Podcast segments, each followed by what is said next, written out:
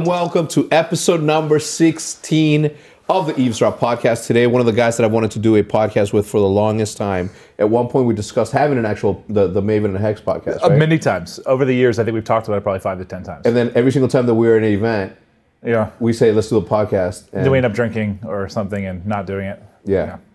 And it's not good. I'm excited to be here, though. Now, we actually get to hang out. I live like a half hour from you, so this is nice. This has some fun. The thing about that, though, is that we said, all right, we live next to each other, but we don't ever hang out.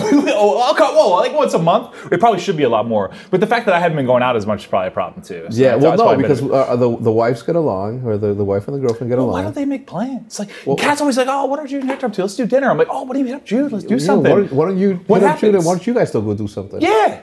Don't do anything. Can you imagine if Maven doesn't drink anymore? And we'll talk a little bit about that. But I'm a saint.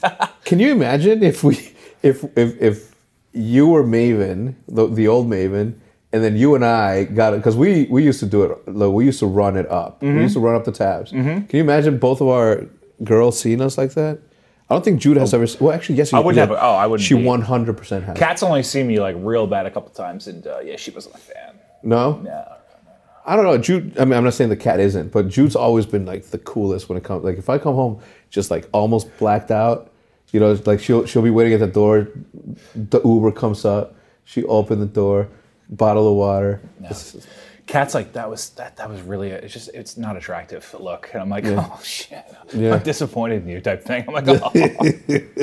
So there's a ton of stuff that I want to talk to you about. Let's do it. And it goes all the way back to your Halo days.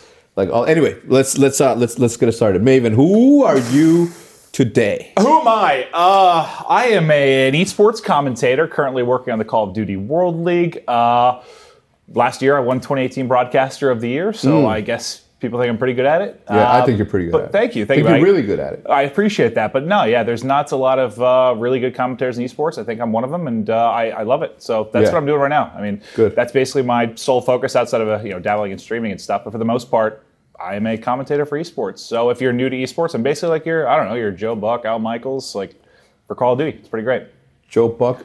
And who else? Al Michaels, like the sports commentator. Yeah. So if you watch the NFL or anything, it's like some of the main commentators. I don't watch that many sports anymore. The only thing that I watch religiously is Call of Duty competitions and Counter-Strike competitions. I love me some Counter-Strike. Like too. Right now, IAM is going on, and so is E League. We didn't make it to either one of those. No. It's not taking a jab. It's just the chips didn't fall where they should. They're working on things. Yeah, but they've been working on things for a while. I actually haven't watched CSGO in a long time. I got burnt out on it. I used to play it a ton. I used to watch every event, but then there was just like, dude, there was a period I watched it. It felt like there was an event every single weekend, and I just got sick of it. I haven't played in years. I haven't watched it. I'll watch the big ones, but the major, that's about it. The thing with Counter-Strike, and I was talking to Richard Lewis about it, it's oversaturated. It's every single weekend. Where in the past, look, if I'm Valve or anybody that controls anything CSGO related, I mean, even if teams get together and create their own leagues, I think there has to be something that we can do to where it's too much. And I like Counter-Strike. I've never played it because I know how my personality is an addicting personality, and I don't want to get. Well, that game's like it's tough. It's like golf too. It's like if you take time off, you just stink again. Like you have to play. If you play CS, you have to play every day. Yeah. Like, at least for me, I had to play every day. If I took a couple of days off, I just was awful again. Yeah, and days. One of the you have to just go hard. Well, at the beginning of this year, or when did Blackout come out? October. Oh well, the beta was September or August. Yeah, it came out. COD dropped October 12th.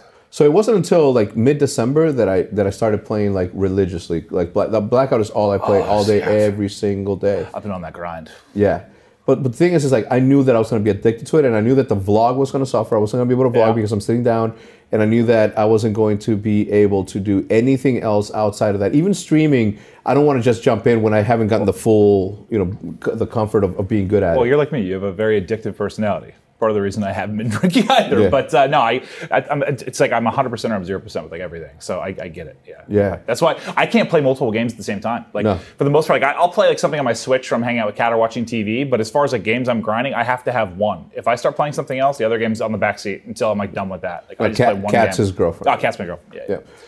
Yeah, so right now you're playing a lot of Blackout. You're streaming, which is super awesome. I always recommend to every esports personality, and I'm talking about from you know content creators. Well, not content creators because they are creating content, but pro players and commentators. Like there's not a lot of content that you should create, and we were talking about how in Counter-Strike you have a lot of talented you know commentators, the same way that we do in Call of Duty, the same way that they do in League of Legends. The same every single. There's a missed opportunity for every single caster out there to not have a podcast. It makes no sense to me. If a commentator and an analyst for whatever game out there get together and create, there's an audience there because they need to. There's like a need for content, always a need for content. I guess I found it all right with just for me streaming, just because like I do right now. I commentate for the league. I also do Hot Mike, which is kind of like a podcast type thing for the CWL. I'm on Trading Shots, which is like a show for the CWL. So the reason I like the streaming side is it's like the reason I haven't done like a podcast is I still feel like I guess I wouldn't need to be as professional on that. But the reason I like the streaming side is I can kind of just be myself, swear, sit where the hell I want. Whereas when I'm commentating, do all that stuff, I have to be Maven on camera. Whereas publicly I can be company, myself a little bit more on the streaming side. But I've thought about the podcast before. It's just hard to think about like with the. It's just I have two different lives. Like when the league's on, my time is just so minimal compared to when we're off season. So it's like I have two different parts of the year basically where it's probably a lot more realistic in my off season. That's for sure. As a commentator, do you have to watch every single match? You like the pro down. Do you go home tonight and look at who won and who did what? I look at the results and then watch maybe any big matches, but every match, no. I mean, even like think back, we just had the Pro League qualifier, which was like finding the final teams for the Pro League. 28 teams went in, 12 got out. And Joe and I were commentating at the same time. There were like 3 to 4 other matches going on. Like, it's just impossible. If I wanted to go back and watch them before the next day, I literally didn't have time. No there's not enough time. So just try to watch the big ones. What did you think, man? Obviously, FaZe didn't make it in. Parasite's team didn't make it in. G2 didn't make it in. That's a lot of talent there. What happens? Like we were just it was Crim69. We were talking about it, and we were like, what do you do? Like what would Nate have done if 100 Thieves didn't get in? Well, if you're an org, I mean, you have the opportunity to try and buy a spot, like buy it from a team. I guess is your chance. I don't know the exact rules behind it, but you can try and buy in. If you're a player, I mean, getting picked up as a sub, it's all the teams can do right now. All you can do is add a sub, and they can fill in and replace. But until like. I think it's a third of the way into the league before Fort Worth. You can actually, it's unlimited roster moves. So a team could drop all their players, bring in the entire FaZe roster if they wanted to. So there's opportunities still. And like this year too, for the amateur side, there's like more money than ever. And they don't have to play against the pros. So like if you want to just be FaZe and stick together, you could go play for like $75,000 at Fort Worth and just smoke everybody. I mean, it's an option. But I'm sure they'll be on teams. But it's weird. Dude, that was the one that truly shocked me. The FaZe thing. Yeah, bro. Even until the last day. Like, even when they were down in maps, I'm like, oh, they'll figure it out. They'll be all right. They weren't. What happens, though, because Zuma, Attach. I mean, name every single one of those players. Like, even the new Scellium or Scellium. See, I actually, as weird as this is for FaZe, and we don't have to spend a ton of time talking about kind of what happened with them, but I think in a way, it's almost a good thing. Because those guys probably should have broken up in some way or another like a long time ago, but they always would do just good enough to stay together. Like they would suck at 3 tournaments in a row, one stage, one playoffs. Suck at 5 tournaments in a row, get third at champs. Like they would have just enough performances to like keep them together. I think finally this is like forced them to break up, which I know it sucks, but they'll get on teams. They're going to be on top teams within the next couple of months. Like they will. Do you think so? Oh, 100%. I mean, I don't see any other way, bro. It's like again. You have names like Zuma, names like Attach. Priesta might be the hottest commodity of them. He'll be on Team Scellium's, like an up-and-comer. Like, they're going to be fine. Yeah. As far as Reap, I mean, he might be on like the tail end of his career. I don't know whether he's going to try the coaching analyst thing again or if he's going to play. The thing about Replays is that he's so well-versed in every single aspect of Call of Duty that he's like a TP, in my opinion. Yeah, I see that. I mean, obviously, TP has sort of transcended in the past couple of months, and you know, hopefully he continues to, you know, hopefully there's no ceiling for him, and he continues to blow up. But you know, I think Replays is going to be okay. It is these other players that I'm like, I'm not worried about, but it does get to the point to where you're like, all right, Attach the Attach and Zuma duo. That's been such a face thing for such a long time. I think the run for that's probably over, and I think it just needed to be. Like I said, like it's like a carrot was dangling in front of them. Like they had just enough of a reason to stick together. I think it'll be a good thing in the long run. Yeah? But we'll see. What do you think? You see room for any, like, who needs... Well, I think Hunter Thieves will definitely pick up one of them, if I had to guess, because they obviously have been struggling. Their team is supposed to be really good. They've been on the edge. I think they will make a change. Probably one of the guys from FaZe, like that makes the most sense. Yeah. But the other teams that do it, dude, I don't know, because you have all these teams, like those North American amateur teams, like what do you have? Midnight, Accelerate, UYU, like you have all these squads they could get on. Yeah. I guess for me, if I'm Attach or Zuma, it's just I think you have room to pick. Like I think it's less like you worrying about someone coming to you and you just like having your pick of the crop because they're in that top five. No, the FaZe Black didn't make it, right? Or they did? No, they didn't make it. They had a chance though. They almost made it over FaZe. That would have been nuts. What happens there, right?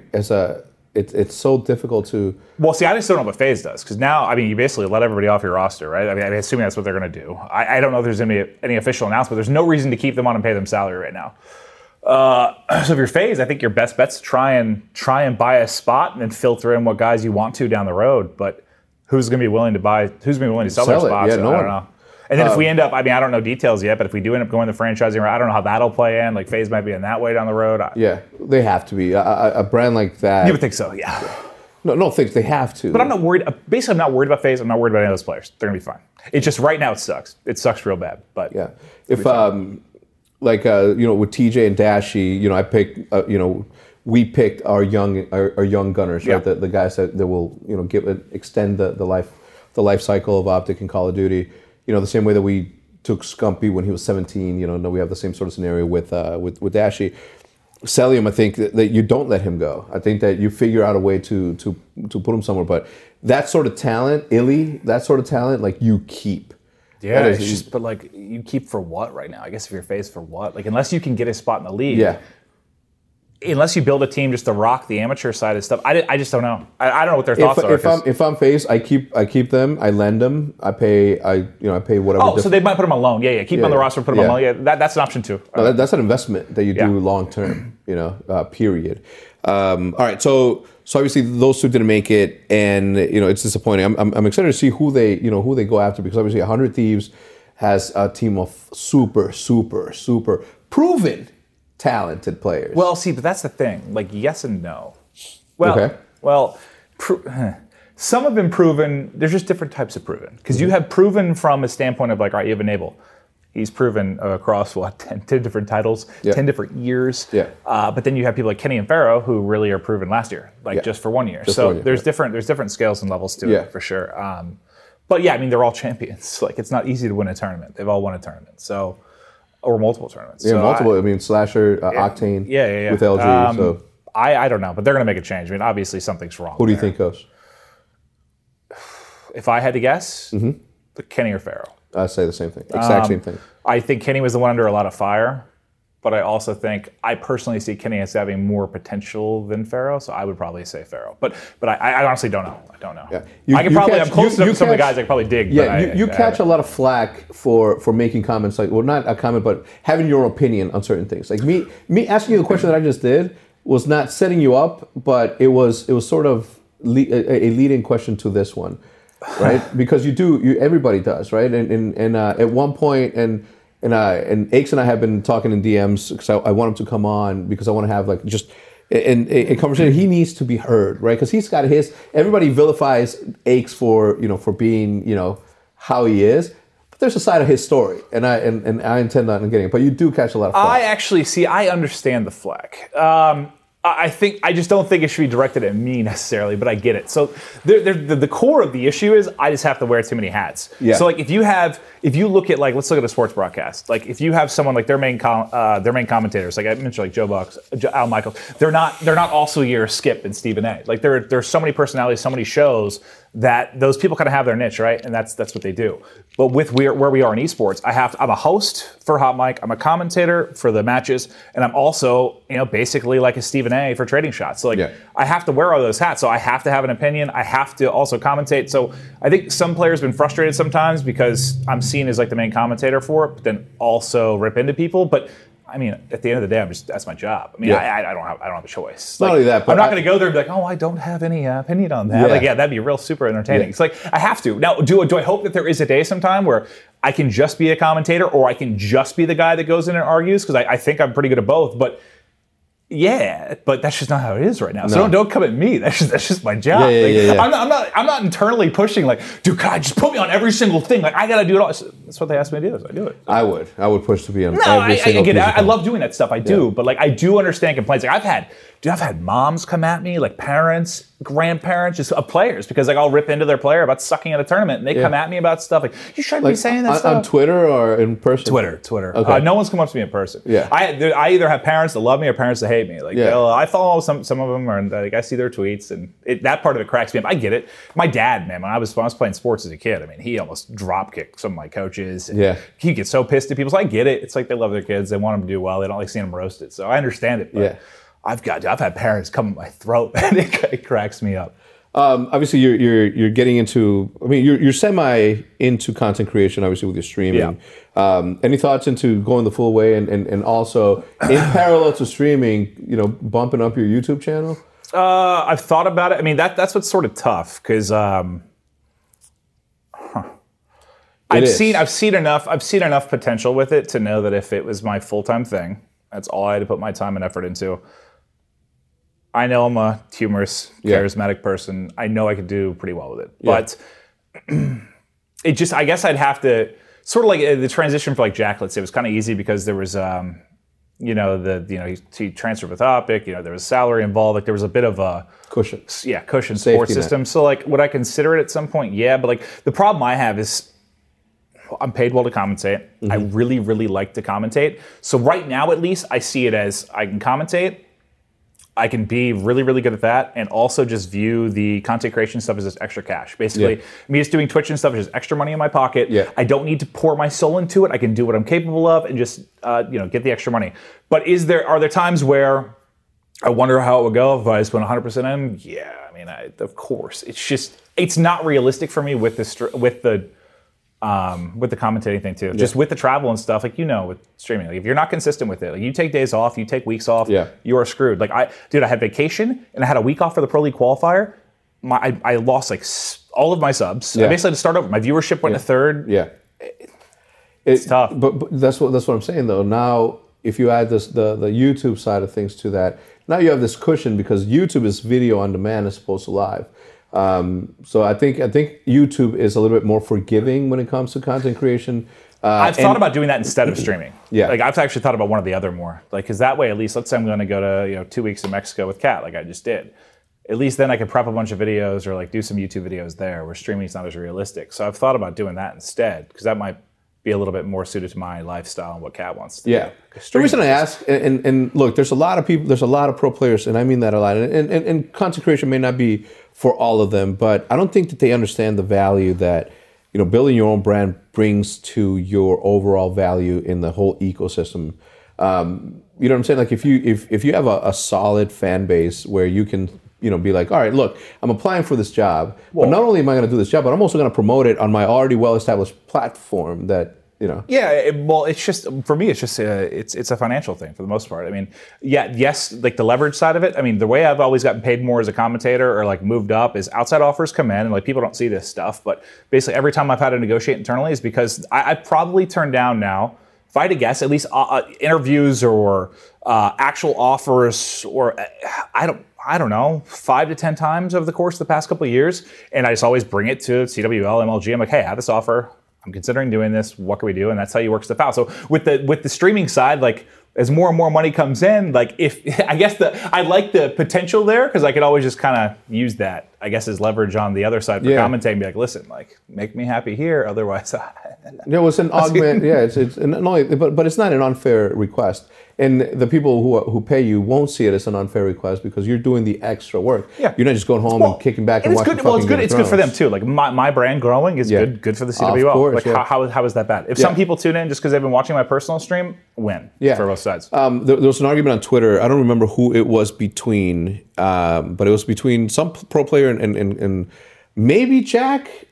I don't know, but it was probably. Like it was. I'm trying to remember. Anyway, so this pro player was saying that the commentators are put in a position to grow their... Oh, this was years ago. This was back in Black Ops 3. Yeah. No, I remember that.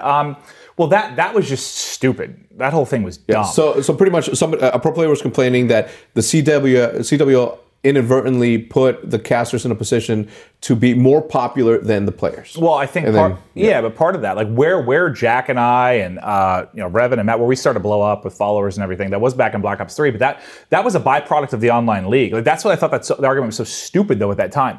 The reason it was like that, we weren't doing interviews, the players weren't live to get camera shots, it was online. So the only thing we could do if we had an hour to fill because a game dropped or something, it was literally camera on Jack and I.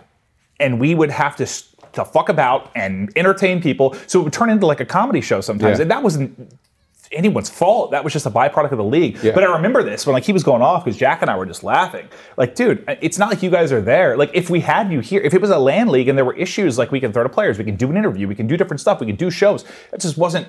They were all across the country. Like I remember that though, but also at the same time, yes, they should prop us up. Like we're bringing in viewers. Like we're putting in at least with the comment. Like we're putting in more hours, if not the same hours as players when it comes to what we're doing to promote the league. Like most of us, and I'm not going around bitching constantly about every little thing too, which I don't know. I just think, you could. Which I could, yeah. I mean, I could, there are a lot of things that I would love to vent about at times, but there's good ways to do it. And, Have you ever gotten to the point to where you just gotten so annoyed by the play? Because I do put a lot of this on the players as well because they just assume that because they're pro players, all they have to do is show up, play video games, and that's that. They can be self-entitled little pricks. If that's what you're no. And I've said this publicly a million times, to their face sometimes. Yeah. But, in an esports as a whole is still growing, obviously, right?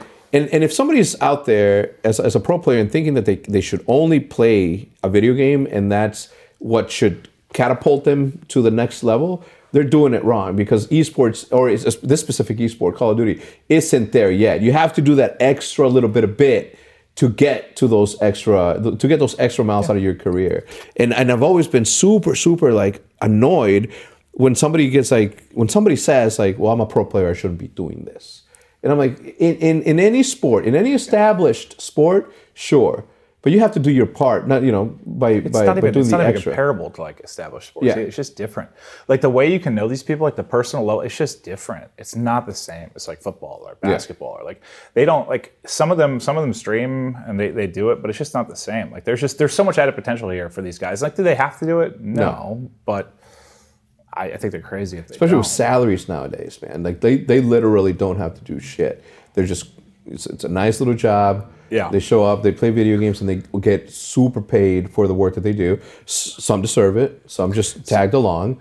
But I don't know, man. I just hate that. It's not even just the not streaming and stuff that bothers me. It's not only are they not streaming, they're just constantly bitching is what gets to me. Which is all the negativity. It's constantly going at the developer, going at the publisher, going at the game. I just feel it's all you see is complaining half the time. That's the part that gets me. That's the part that drives me nuts. Yeah. I don't know. It's going to be an ongoing conversation. I'm excited for this. We have a really good team. Right now you guys are looking good. Yeah, you guys are looking good. Last year though, woof, it was a bad year.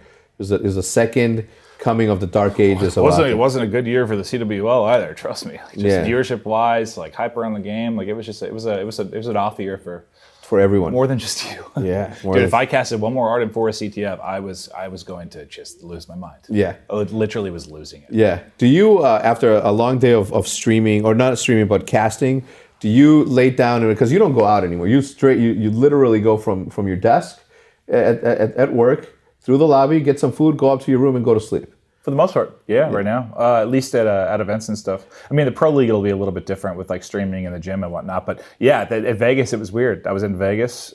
Usually I'd be going out gambling, getting hammered. I was got some food. So let's talk a little bit about that because to put it into context. Okay, so he quit drinking how long ago? 6 months now.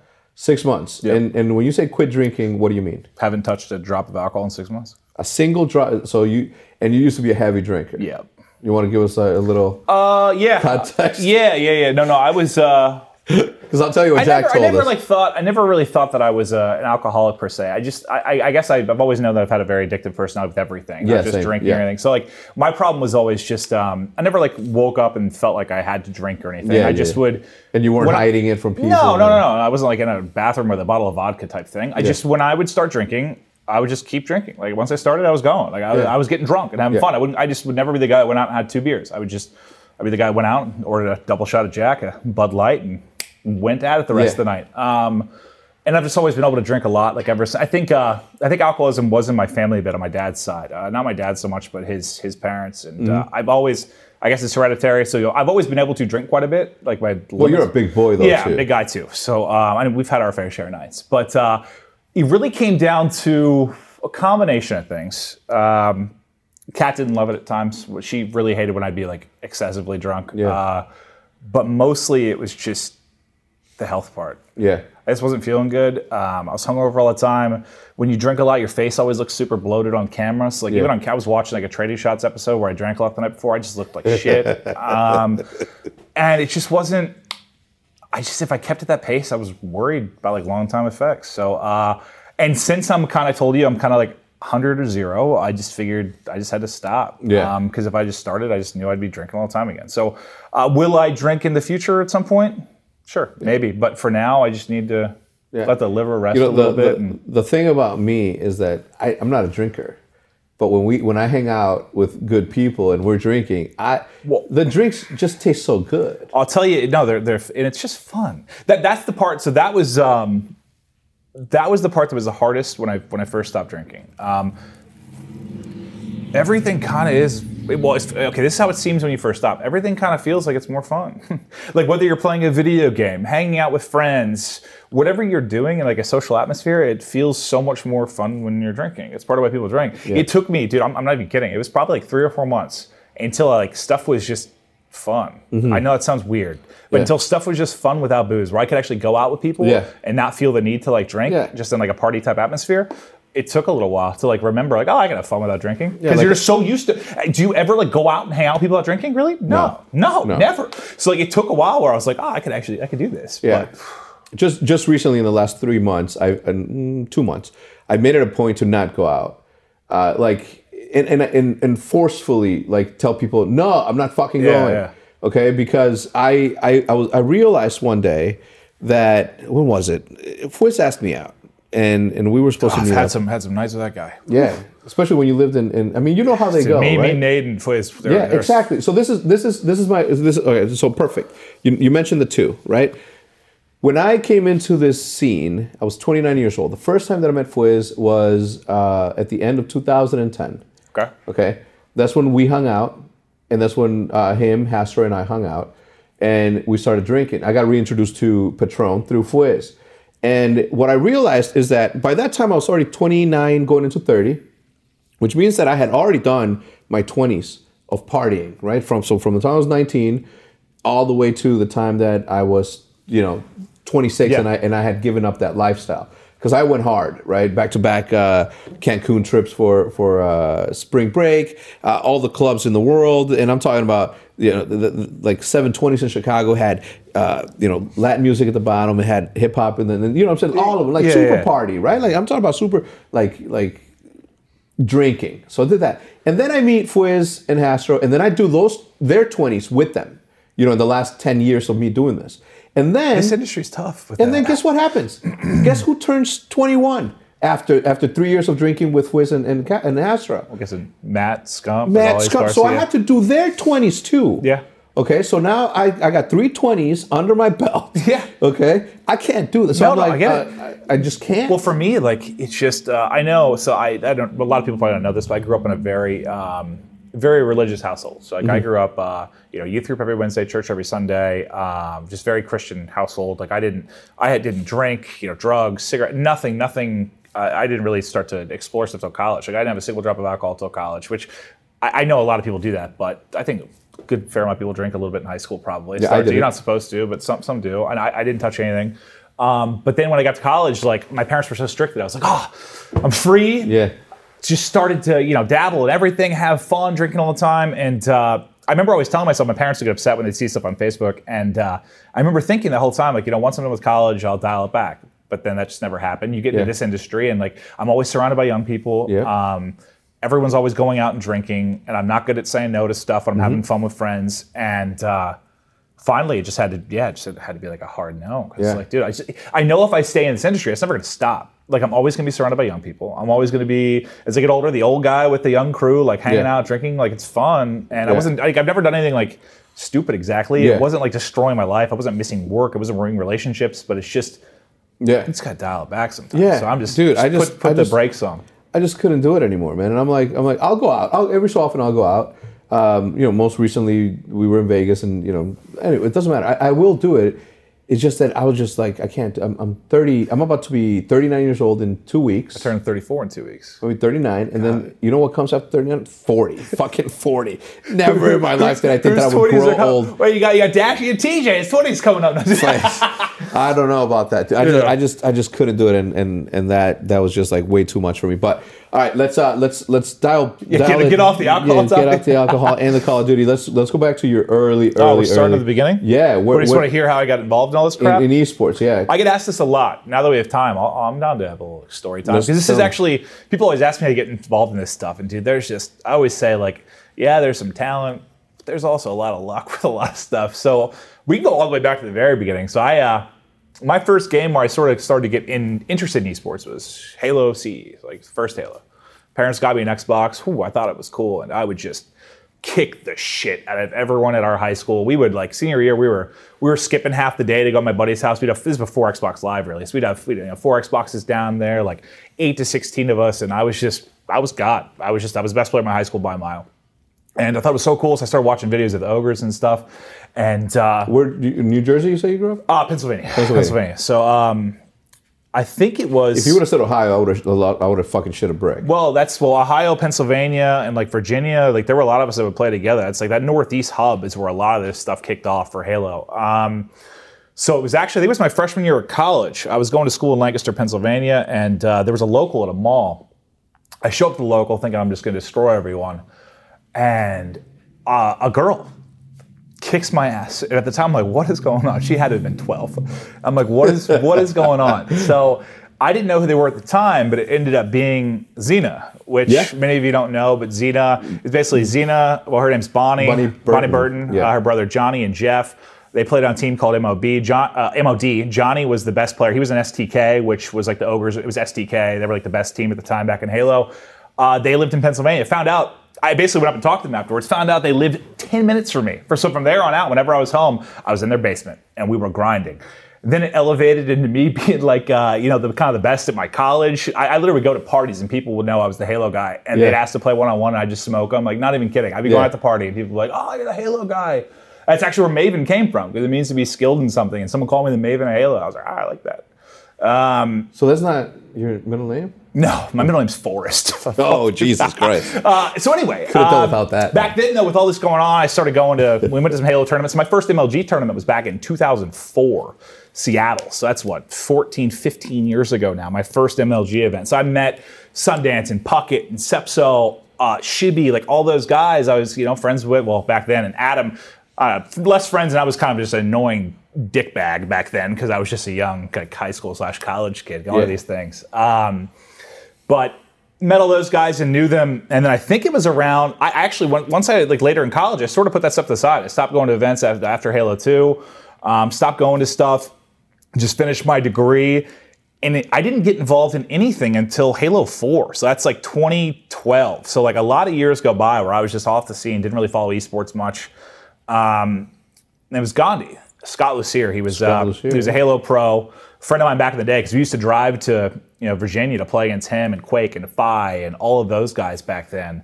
And I knew Gandhi. I gave Gandhi his first beer. I shouldn't say that, because he was probably 15. So so that was a long time ago. Don't cut that. Yeah. So I was friends with Gandhi when I was probably like, I think I was like 20, 21. He was 15, and we played Halo against each other. And how old is he? 30? I think he's 5 or 6 years younger than me. So if I'm 33, he's 27, 28 now. Really? I thought you guys were the same age. No. He's not aging well. I knew him from back in the day, and he hits me up when Halo 4 comes out. He's like, "Yo, do you want to stream together?" And I was like, "Sure." Yeah. Like, whatever. All right, I'm down. So we started playing Halo 4 together, and people thought we were funny. Ultimately, they asked us to cast like an AGL event. And I was terrified because Walshy was like, God, he was like an idol of mine. I met him before, but he was like my hero in esports. And I ended up casting my first thing with Walshy, and I think it was Ghost and Scott. And that was a rough time. Because I was living on Scott's couch. I had no job. They weren't paying us to commentate. I ended up going like $20,000 in debt on a credit card. I mean, I went a good year and a half just not being paid a dime doing this stuff. And that was a hole it took a while to dig out of, but it paid off. But that's how I got my foot in the door, and then ultimately just sort of transferred over to COD once I could kind of see Halo wasn't going anywhere. And why do you think that happened? Why do you think that, you were obviously there from the beginning, and then you saw it all. You saw the whole history. Did you ever compete professionally, or were you just... I competed in 4 or 5 events, got anywhere from top 8 to top 16, but that's back when, Halo 1, there were 50 to 80 teams. Some of your teams? The only people they wouldn't know any of them. No one would know any of those guys. But, Grasshopper and JMB. JMB was the guy, that's Johnny Burton. He was an STK. I teamed with him a couple times. Breeze from STK. Seven, Vash. I don't know if anyone, these names are so old. No one's going to remember these. But I went to some Halo 1 tournaments with them, some Halo 2 events. If you were to say the best Halo player ever, to this day, ever. Ogre 2. I don't think it's really a debate. I know a lot of people have been talking about Lethal lately with his performance in Halo 5, but for me it's Tugger. He was nasty. The guy was old. The guy was competing just until he was 80. Yeah. That's crazy. He's still he ages it's Tugger without question. Yeah. Right? Tom the Bomb. Yeah, I remember back when I had them both added on AOL Instant Messenger. I remember it was Tom the Bomb and Dan the Man. And some numbers afterwards. Yeah. They were my heroes back then. I'll never forget the first tournament I showed up to, man. I was just so nervous. I just want to meet the Ogres. And one of the first things, I don't remember how, but I got to play a 2v2. It was me and Ogre 2 versus Puckett and Ogre 1. And oh my God, I was so nervous. I was shaking.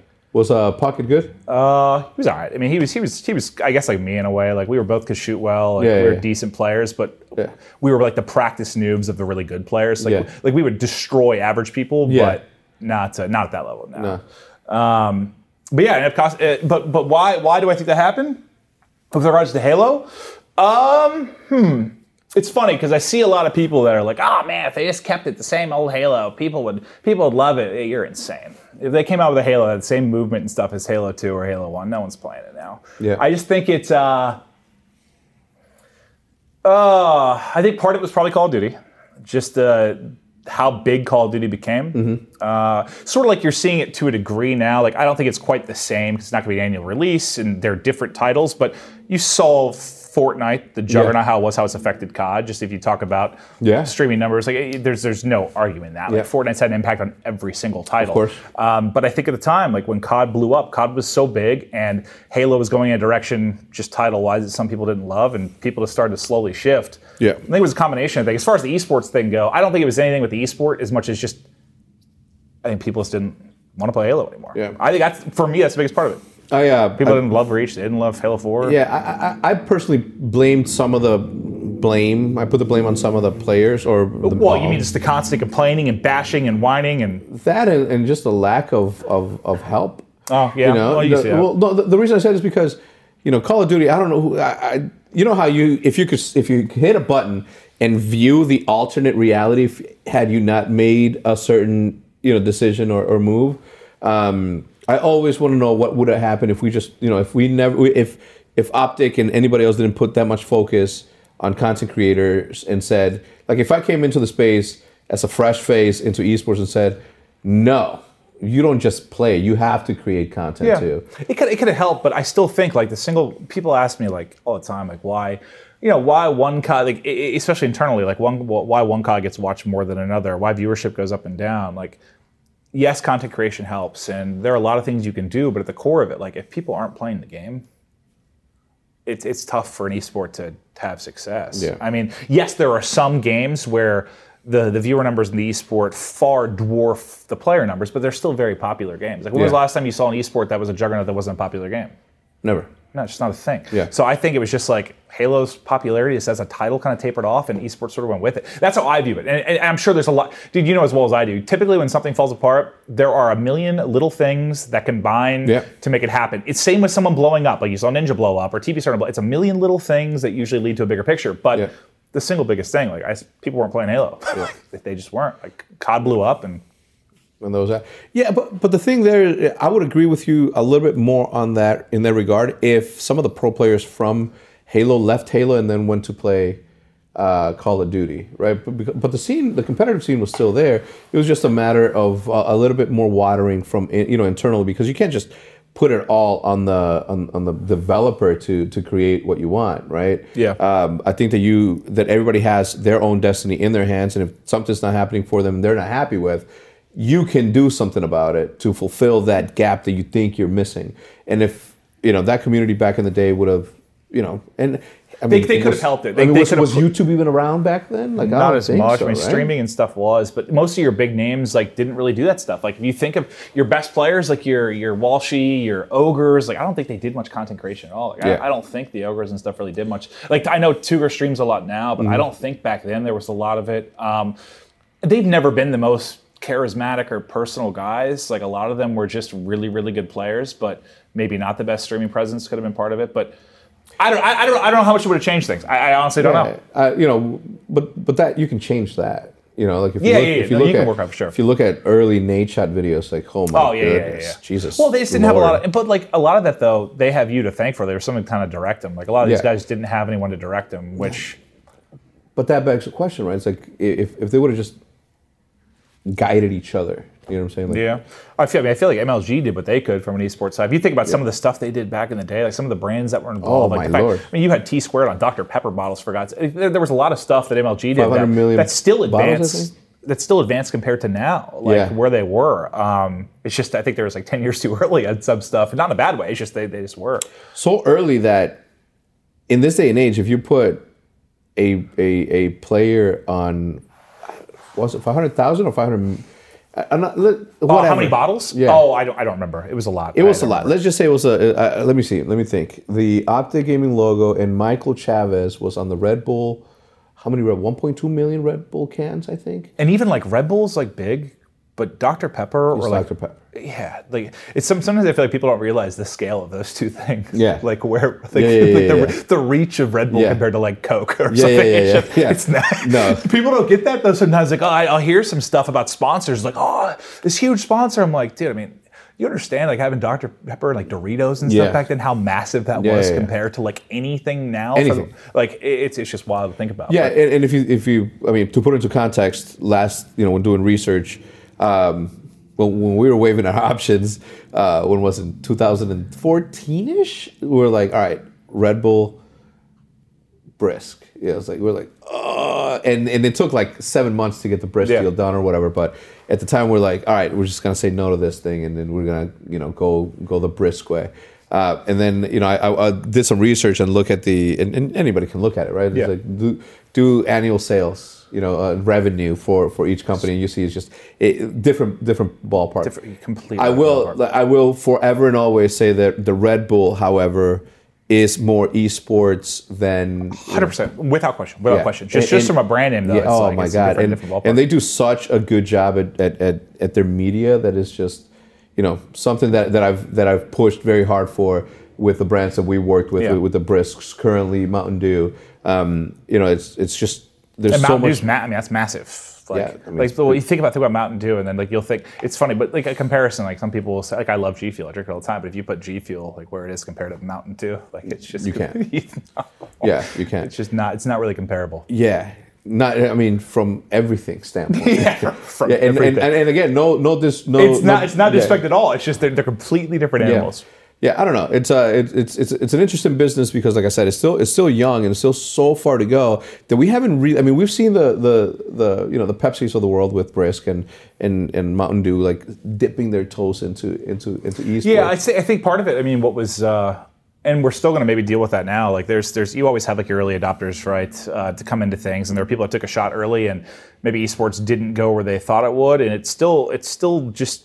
I mean, it just keeps growing. It's still getting there, but some people are going to gamble, get in early, and I mean, I don't know how that worked out for some of those companies, but you can see some people starting to come around again now, 10 years later, and start to get involved as they see it continue to grow and grow and grow. My brother's waiting for Hot Pockets. Some people get burned early, man. Yeah. That's just part of it. Like, my brother wants Hot Pockets to make a return. Yeah. Dude, to MLG specifically. I used to, in college, all I ate was ramen noodles, Hot Pockets, and peanut butter and jelly sandwiches. Like, all I ate for 4 years. That's crazy. I can still live off that, too. In your transition between, just being, going from MLG to Activision, has there been a lot of changes? Obviously, there has to be. Has that affected you in any way? So I guess we can kind of continue where we left off as far as where I went from there. Yeah. So to get into Halo COD was like a weird thing. Like if I remember right, there was an event we had. It was one of the AGLs that had Halo and COD at the same time. And Golden Boy asked Gandhi and I to jokingly cast Call of Duty. Yep. And we were like, all right, we didn't know anything. You can find that. Look up Gandhi's cast. We didn't know anything. We were idiots, but people thought it was funny. The viewership spiked 10 to 15,000. I remember just because we were morons. We were just charismatic morons. And I remember UMG was like, learn the game and you guys can cast. And next thing you know, we're casting a UMG event. We cast an MLG event. Gandhi was really good at that too, though. Gandhi was great. I love casting with him. I think you and his duo. I mean, as good as it was for that short period of time, I think it had an unlimited ceiling that you guys didn't explore. So we model ourselves after, if you ever watched StarCraft, we loved Tasteless and Artosis. Tasteosis. StarCraft and COD, very different things, but they were really they took about whatever they wanted, man. There'd be downtime, they're telling stories, it was basically you showed up to watch the game, but also just listen to them talk to each other. So that's how Scott and I tried to be, and not really like that now, but I loved it. It was just different. It was different. It was fresh for people. I miscommentate with him. We had a lot of fun, man. There was some shit that we would do. I sang a country song live during a grand finals match. I don't remember why, but we just did weird shit. It was a blast. That got my foot in MLG. My first full-time job though with MLG was I joined when they were doing the MLG.TV thing. I was there. I was signing players and working with the content creation. So I did not like that. That was horrible. That was not a fun year of my life. Talent management is not. No, it's not fun. It's not all that. And I was sort of commentating on the side, and then it really clicked that I just wanted to commentate. I love the full-time job and benefits and stuff, but I just wanted to commentate. And it's a beautiful thing to be talent, right? Because we're finally talent. There was a long time where now literally all I have to do on the shows, I'll help with direction of scripts and stuff a little bit, but I really just have to show up, know my shit, and compensate. Yeah. But there was a long time where we were creative producers on the side or doing extra gigs, working 9 to 5s while also commentating. Yeah. Finally now, we're just on air talent. But for a long time, it took a long time to transition there. I got in so many battles, man, because the stuff, if you look at what Puckett was doing for a long time. Granted, Puckett wanted to do this stuff because he was insane, but he was doing so much work behind the scenes that it just. He just didn't need to. You want to have creative producers and producers, and then your production team and your on-air channel. It all just needs to be your separate pies. That's just how it is in most sports and stuff. Focus on being good at one thing instead of trying to wear 17 different hats. Yeah. So I got an MLG, and then you're curious about the transition from when MLG got bought by Activision. So that was a really weird time for me because we left for Black Ops 3. If you remember, that was the first time the CWL worked. The first year of Call of Duty World League, and that was ESL. Yeah. So I actually had to leave MLG for ESL, that was a fun conversation to have with Adam Apicel at the time because I felt bad. I didn't want to leave. Yeah. It's just I wanted to commentate COD. So I had to leave there. Then we came back the next year. But as far as internal for me, I can say wholeheartedly, but it's been nothing but improvements. As far as my daily life, what I've had to do, we've just got more resources, more money, better people around me. There's always been some interesting internal issues just because you have Activision and you have MLG and they're still separate teams. Some's in Columbus, we had a team in New York, we had a team in LA where Activision is. There have definitely been some just stupid ass issues because of disconnects between these teams that is really frustrating. But I'm just saying for me as on-air talent, it's only gotten better. But there have been some stuff that's just a nightmare just due to the setup and nature of how things are. Yeah. Do you see? Do you see French? Obviously, nobody knows, right? Do you think it'd be a benefit or? And I don't even know if you can. It's an employee. You can't. You can't even have a straight. Direct... I can talk about. I don't know what's happening. I'm being 100% honest. I don't know. There's been. I know as much as the average person in the sense of, this is actually the weirdest year for me because typically. Just because of relationships with the Activision side, relationships with MLG, I'm pretty in the loop on most things. I don't really know much of what's going on because I think there's still a lot of planning going on. Of course. But I see positives and negatives. I mean, I think the positives are just the money that'll be invested behind it. You know, having just your, there's a lot bigger safety net for these brands and organizations that'll come in with a franchise model for sure. It's less the wild, wild west and more what you'll see in typical sports or with the LCS with OWL. I definitely am a little bit nervous just because I think one thing that's nice about Call of Duty now, there's not as much of a financial investment on the esports side. Like, there's a lot of money going in, but for Activision Blizzard, it's not that much money, like compared to what's been invested in like OWL. Mm-hmm. So with more money and more responsibility comes, I guess, more risk. Just if it doesn't pan out, that obviously worries me. And then whoever's making decisions, like I'm always worrying about what's going to happen. The 4v4 to 5v5 thing terrified me. What if eventually they want to switch to PC or something? Dude, there's so many things that scare the shit out of me. Yeah, no, I have no idea if that'd be a thing, but why not? I mean, depending. Sometimes you have people working on the esports side that I don't know anything about esports, so who the hell knows? I don't know what's going to happen, man. I get scared, but I'm excited at the same time because if we go the franchise rise, no, it's hard not to watch like OWL and see like their production budget and see what they do. Incredible. It just looks so good, and I want to be a part of that. Bro, it's stepping into that arena in Santa Monica. Is that where it is, Santa Monica?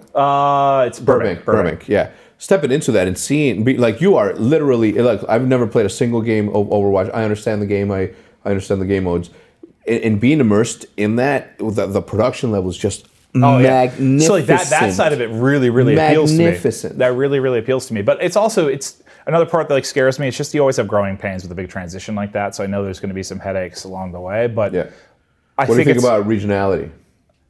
I mean, I like that this year they kind of did away with it, I guess. Well, what you mean like the region locks of the pro teams, or just where it's pushed? Or no, like it's the Dallas. Envy. Oh! I get what you're saying. Having like your state teams, your city teams, like the city-based stuff. Yeah. I mean, I think it was really cool. At first, when I first heard of it, I was like, "What? Like, does that make sense for esports?" But then I saw stuff with Overwatch and all of the fan meetups and all that stuff, and it looks like it's really kind of kicking off. And especially, I think it makes sense in like the U.S. because you're so used to that. It's like fans of sports and stuff. It just makes sense. Yeah. All I've seen is like positives from the Overwatch side. It looks really cool. As far as like down the road, if they have their own arenas and you have home and away games and how that'll go and the logistics of it sounds like a nightmare, but it could be very, very cool. I guess that's one thing that scares me too. Like I talked about, like if they wanted to go to PC or if like we had to do new organization names like happened in Overwatch. Like Overwatch was at least like a brand new thing. So like you didn't have established brands, but for COD, like we've had brands that were established for a decade or more. It'd be a little weird if suddenly Optic Gaming wasn't Optic Gaming. That'd be weird as hell. Yeah. But from a business side, that might be something that has to happen. I don't really know everything behind that. That scares me. I don't know. I haven't really thought too much about that stuff because I try not to stress too much about stuff I can't control because I'm not involved in that at all. Yeah. But I think there's positives. It keeps me up at night, man. Yeah? Absolutely. Yeah. Absolutely, yeah. Only because I've been playing Call of Duty since 2005. I am in the it's my game. I plan on playing it for the rest of my life. I just have that much, fun and passion for it.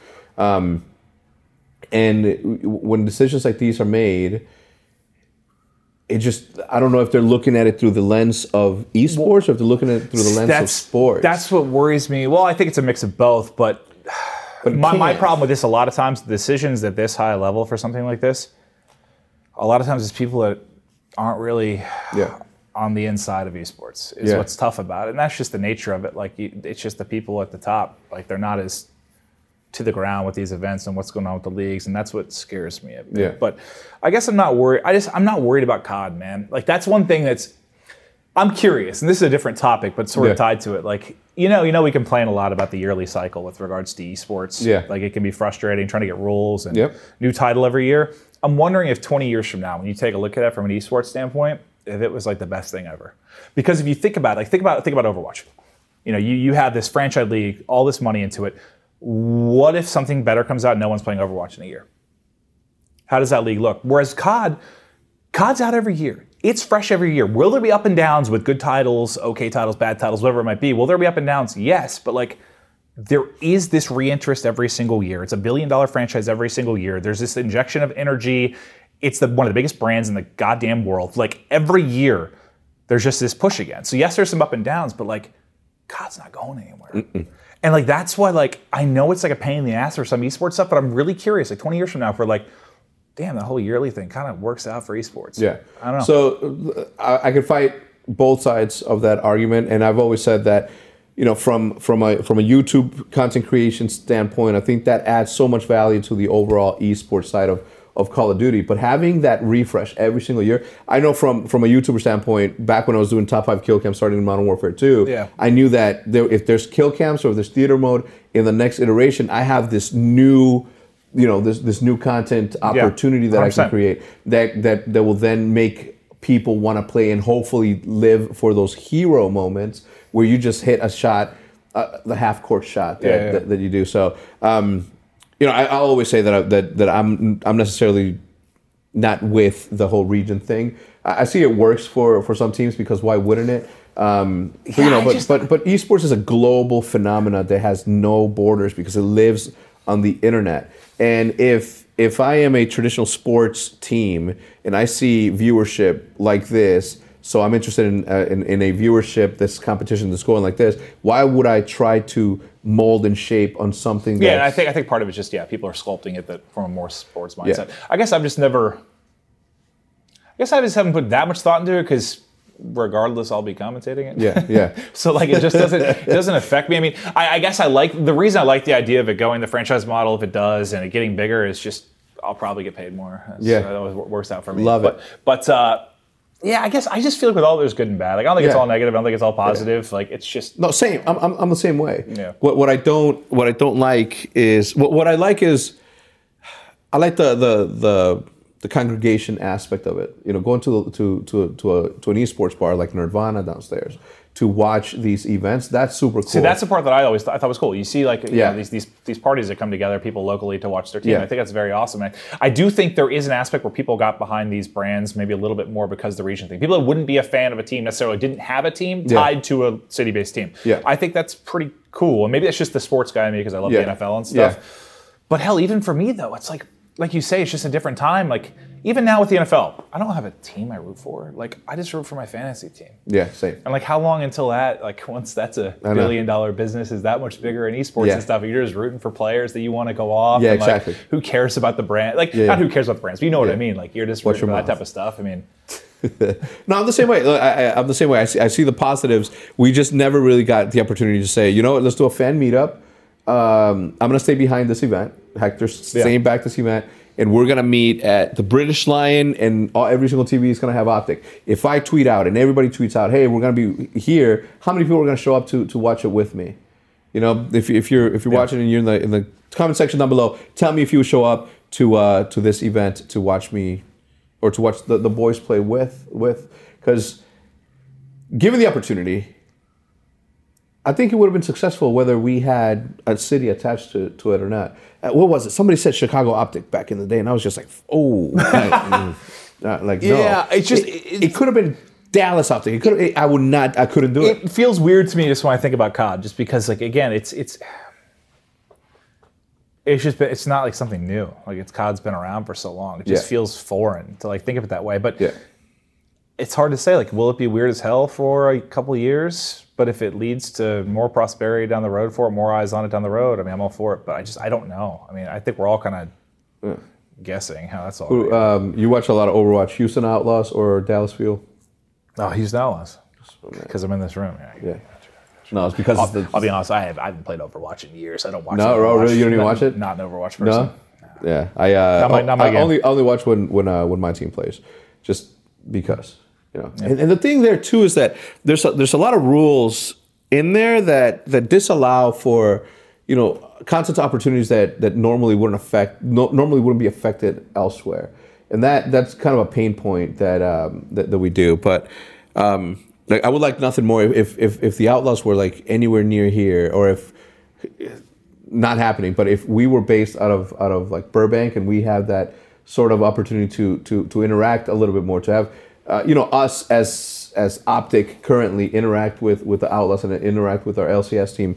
I think that the opportunity to really, really beef up these other brands and other esports, like the opportunities there is just that because of that region thing, it's sort of it sort of separates in a sense, and I don't know where. Yeah, and it's I mean, you have to feel like you kind of assume that's the direction it'll go. I mean, it's Activision, Blizzard did their league. You think COD would do something similar. I mean, that's just if you're just being logical about it, you think that's the direction it would go. But I don't know. I honestly, like, I couldn't really talk about things even if I knew. But I truly don't. Yeah. And that's I think that's what scares me a little bit. This is like the first year that I'm sort of like, what the hell's going to happen? Yeah. Here we go. You're just going along for the ride. But I'm excited, man. Like, it's COD.